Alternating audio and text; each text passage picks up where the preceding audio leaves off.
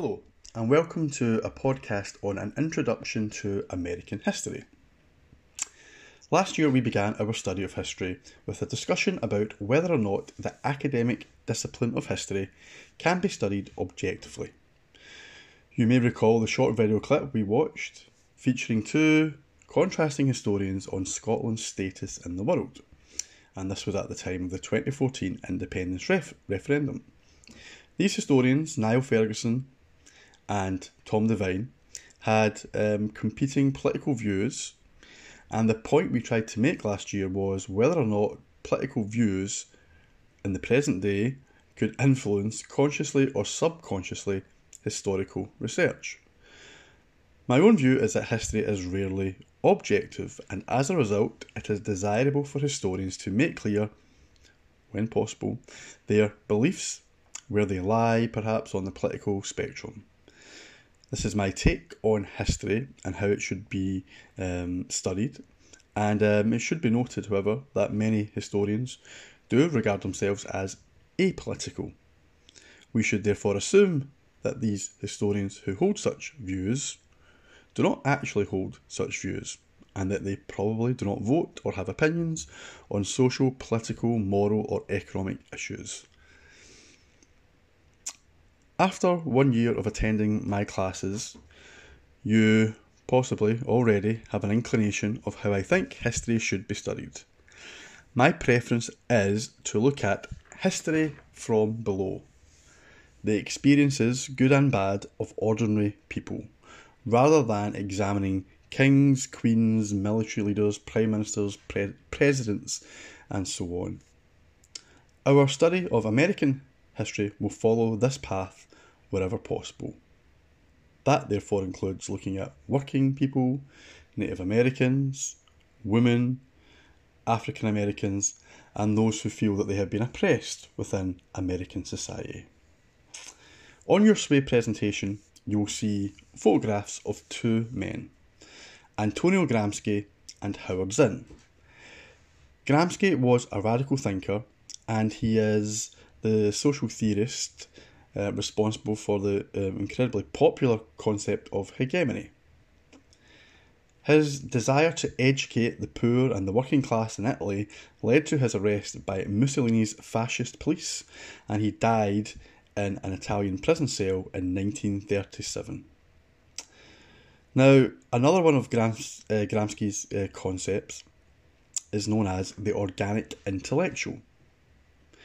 Here, Gramsci refers to intellectuals within the working class who would educate the working class themselves in order to overcome the bourgeois education and ideology that is presented to the working class in capitalist society via schools and the mass media. What does this have to do with American history?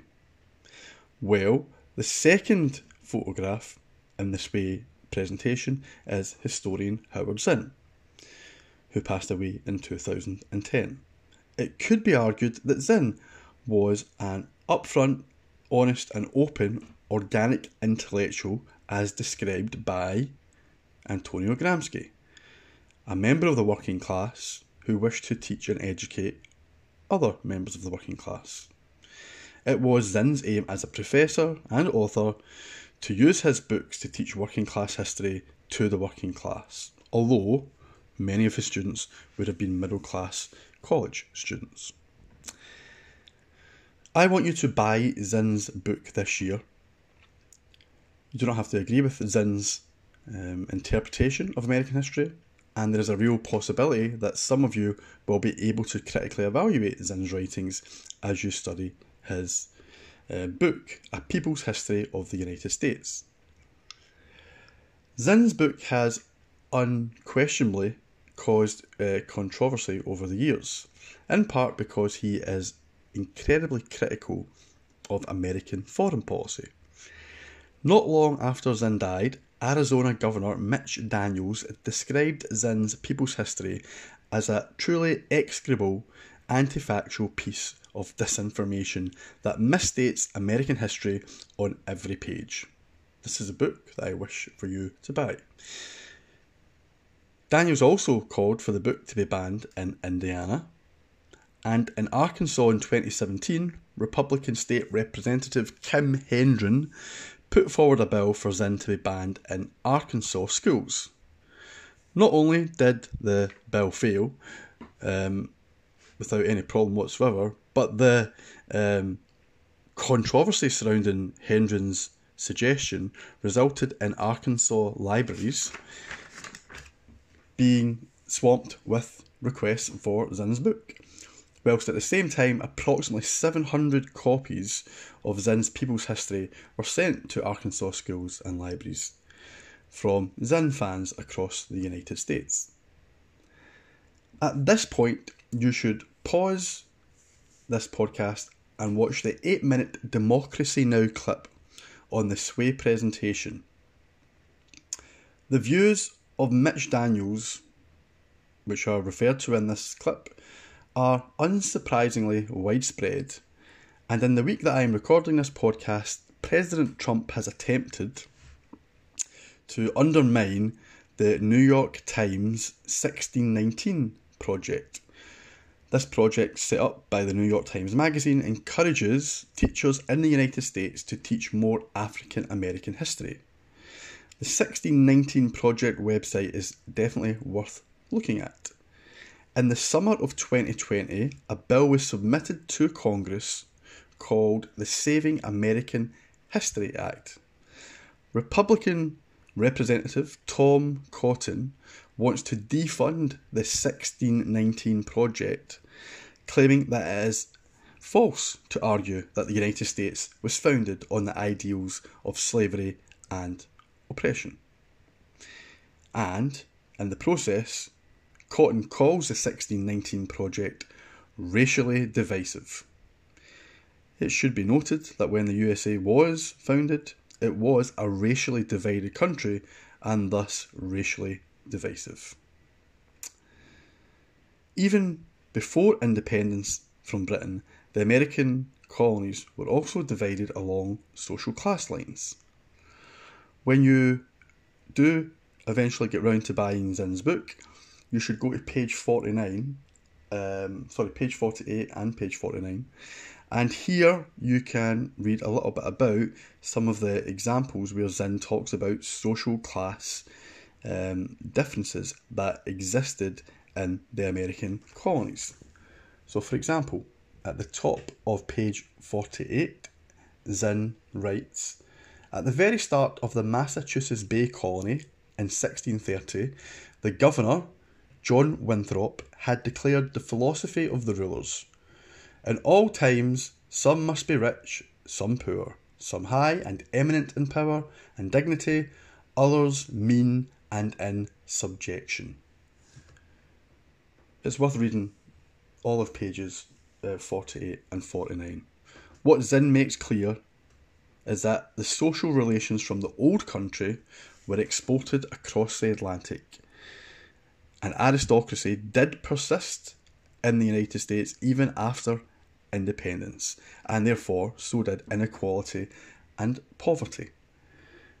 On page 49 of Zinn's People's History, he gives a description of a poorhouse that had been established because, this is in New York, because of the unequal relations that existed in that colony, which would eventually become obviously the state of New York. Zinn was ultimately an optimist.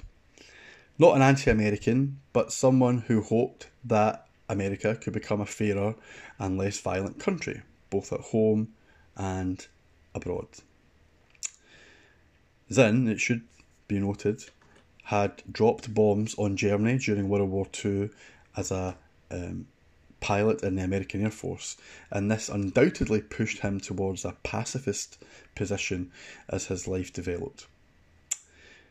You might think that um, Zinn um, could, to some extent, be regarded as a little bit of a, a visionary because of recent events in the United States. You might think that tearing down of statues or the changing of street names are fairly limited or even pointless acts. But Zinn would argue against this. In 2002, he said, Small acts of resistance to authority, if persisted in, may lead to large social movements. Ordinary people are capable of ex- extraordinary acts of courage. Those in power who confidently say never to the possibility of change may live to be embarrassed by those words. Now, you might be inspired by Zinn or you may dislike him, but at least he makes discussions about American history interesting. You should now listen to the short audio clip of Zinn introducing his famous book, The People's History. And you can find this link on the Sway presentation. And in the following slide, after the audio clip, you can find questions to answer on what Zinn says about the purpose of his book.